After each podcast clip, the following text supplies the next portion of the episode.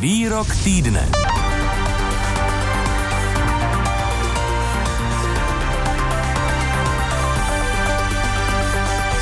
Co tedy během tohoto týdne nešlo přeslechnout, volně cituji. To, že je ukrajinský prezident Volodymyr Zelenský žid podle ruského ministra zahraničí Sergeje Lavrova neznamená, že na Ukrajině nejsou nacistické prvky. I nacistický diktátor Adolf Hitler podle Lavrova v sobě měl židovskou krev.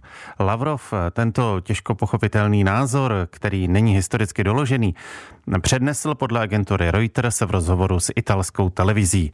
Ruský prezident Vladimir Putin se následně v telefonátu s izraelským premiérem Naftalim Benetem omluvil za výrok svého ministra zahraničí o židovském původu Adolfa Hitlera. Sdělila to alespoň kancelář izraelského předsedy vlády a informovali dále agentura Reuters a list Hárec, podle kterého Bennett omluvu přijal a poděkoval Putinovi za objasnění jeho postoje vůči židům a památce holokaustu. Kreml ve svém prohlášení po rozhovoru státníků diplomatickou roztržku ani omluvu kvůli Lavrovově výroku přímo nezmínil. Prvním hostem výroku týdne je Tomáš Glanc, rusista a překladatel. Dobrý den. Dobrý den. Je volně citovaný výrok ministra zahraničí Ruska Lavrova, řekněme, nešťastně formulovaná věta, nebo bizardní výlev člověka pod tlakem, anebo to vůbec nebyla náhoda? No tak já myslím, že celá ta záležitost, celá ta retorická roztržka má, má několik rovin. Jedna z nich se týká nacismu a toho absurdního propagandistického termínu denacifikace, který Rusko vlastně od začátku války používá jako odůvodnění toho válečného tažení.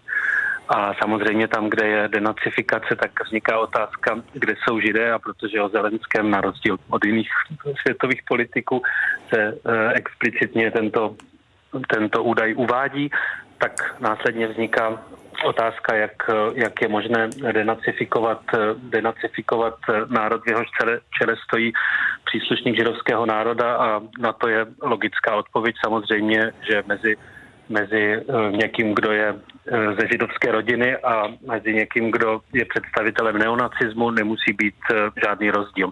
Takhle to, takhle to Lavrov instrumentalizoval a to má naprosto, naprosto zjevnou logiku z hlediska ruské propagandy. A s tím Hitlerem a, a jeho židovským, židovským původem, tak to si zřejmě, zřejmě pan Lavrov vzpomněl na takové projevy lid, lid, lidového sovětského antisemitismu, které se, které se ší, šířily nejrůznější, nejrůznějších neoficiálních rozhovorech po desítky let, protože celý sovětský systém byl latentně antisemický v různých projevech a v různých fázích po, po téměř celou dobu své existence. To se prosím zaměřme právě na tento historický kontext. Jak se projevoval eh, ruský antisemitismus v době Sovětského svazu? zemského posluchače jistě napadne antisemický podtext těch eh, sovětskými poradci připravených zmanipulovaných politických procesů na začátku 50. let v Československu, proces se Slánským a podobně. To bylo mm, stejné eh, v Sovětském svazu. Jak je na tom eh, Rusko historicky s antisemitismem? Ano, z tohohle hlediska eh, musíme říct, že nynější režim, jak, jakkoliv, jakkoliv vede naprosto neoprávněnou brutální válku proti Ukrajině, tak je antisemický ve svých projevech vlastně v menší míře než to bylo v sovětské minulosti. Naopak ruský prezident udržuje velmi blízké vztahy na, například eh, před, do nedávna s předsedou Evropského židovského kongresu panem Vyačeslavem eh, Moše Kantorem, účastní se okázale nejrůznějších veřejných událostí organizovaných židovskou obcí nebo židovskými organizacemi. Takže současný establishment v Rusku není antisemický.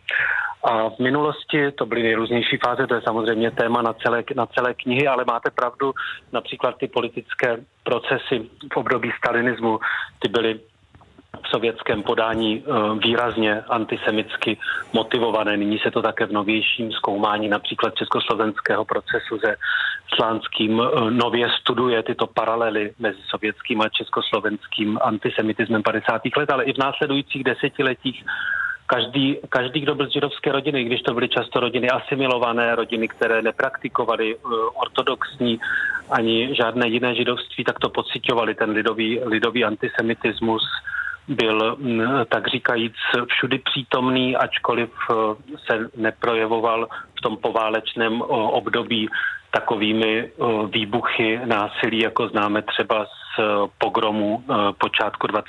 století v Ruské říši, v Ruském impériu, v Ruském státě. Jaký byl vlastně historický vztah Ruska ke státu Izrael od, od jeho vzniku a následně v druhé polovině 20. století? Protože, kdybyste prosím připomněl, to bylo jako na houpačce. Ano, samozřejmě, no to je, to je velký příběh, o kterém jsou, o které jsou napsané knihy, to má různé, různé fáze.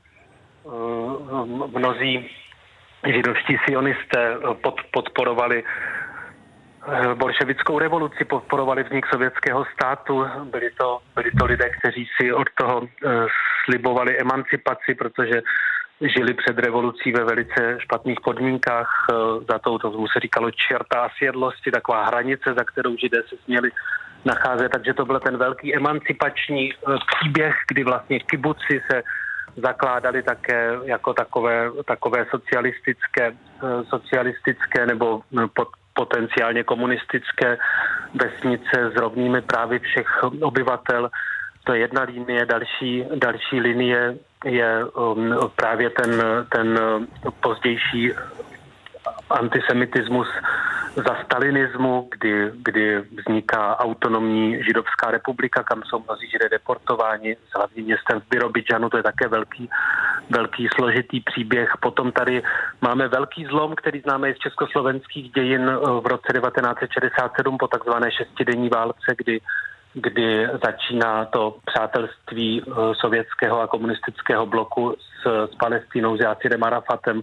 Dochází k velkému zhoršení eh, těch vztahů a i podmínek pro, pro židovské aktivity na území východoevropských socialistických diktatur.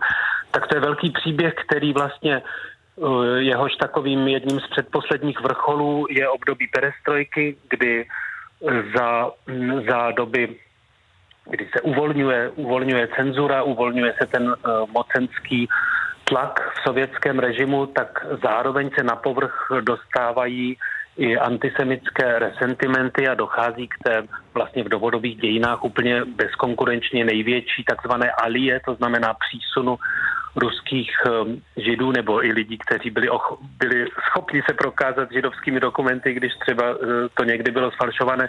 Do Izraele to byl asi milion pětina dnešního obyvatelstva uh, Izraele hovoří rusky a je to právě z velké části následek tady té obrovské vlny na přelomu 80. a 90. let, kdy mimo jiné i pod pod tlakem antisemitismu, ale také samozřejmě s vidinou nějakého nového lepšího začátku v podsovětském období na území Izraele. Velká skupina obyvatel se přesunula přesunula do Izraele a od té doby začaly, začaly nové dějiny, které jsou, které jsou ve, ve většině případů spíš dějinami kooperace. I nyní uh, Putin nechal vlastně postavovat veterány velké vlastenecké války v Izraeli prostřednictvím toho rozhovoru s Benetem, protože se zároveň vede samozřejmě určitý boj o interpretaci Shoah, o interpretaci holokaustu a druhé světové války po té politické linii. Tomáš Glanc, rusista a překladatel a jeho připomínka historických i současných událostí. Děkuji vám, naslyšenou. Děkuji za pozvání na shledanou. A diplomatický aspekt eh, těchto eh, vyjádření, nebo konkrétně to vyjádření eh, ministra zahraničí Ruské federace Lavrova probereme dále s Michalem Žantovským, bývalým diplomatem, velvyslancem a v současnosti ředitelem knihovny Václava Havla. I vám dobré odpoledne. Dobré odpoledne, děkuji za pozvání. Když jste si ten Lavrovův výrok přečetl či poslechl, co vás jako první napadlo? Tak ten výrok je bez zesporu eh, skandální, je bez zesporu lživý, eh, dezinformační, to eh, ten mýtus, který někdy někteří antisemité šíří o tom, že Adolf Hitler měl židovskou krev, ten pochází z zápisků bývalého nacistického guvernéra okupovaného Polska Franka, který před svou popravou po norimberském procesu tento mýtus si zapsal. Bylo to mnohokrát jaksi zkoumáno a nic z toho příběhu se nezakládá na pravdě. Není žádný důkaz o tom, že by Hitler měl nějakou eh, židovskou krev. Stejně tak to tvrzení, že eh, mezi největší antisemity patří židé, je sprosté, eh, urážlivé a jakýkoliv národ by se proti něčemu takovému musel ohrazovat. Samozřejmě, jako v každém národě, i, mm, i mezi Židy se čas od času nějaký eh, antisemita eh, vyskytl nebo vyskytne, ale jediný, na kterého si eh, mohu vzpomenout, byl Karel Marx, který jak si tvrdil, že by židovský národ neměl existovat a jestli zrovna toho chtěl pan nebo soudruh Lavrov připomínat, tak je to jaksi dvojnásobně je absurdní. A z vašeho pohledu a zkušenosti bývalého eh, vysoce postaveného diplomata, eh, takováto tvrzení, takovýto bizarní výrok, urážlivý eh, z úst šéfa diplomacie Ruské federace, za které se následně minimálně podle tvrzení kanceláře izraelského premiéra musí omlouvat prezident Ruské federace. To v diplomacii znamená co? Eh, no má to při nejmenším dva aspekty. Jednak eh, nevíme, jestli se, eh, se Putin za ta slova skutečně omluvil. Potvrdila to jenom kancelář izraelského premiéra a budí to dojem toho, čemu se v diplomacii říká konstruktivní neurčitost. To znamená, každá strana to formuluje trochu jinak podle eh, kanceláře Putina se Putin, jak si zmínil, o eh, úctivě o obětech holokaustu o 6 milionech zavražděných židů a připomněl, že 40% z nich eh, byli občané Sovětského svazu, ale to samo o sobě samozřejmě netvoří žádnou eh, omluvu.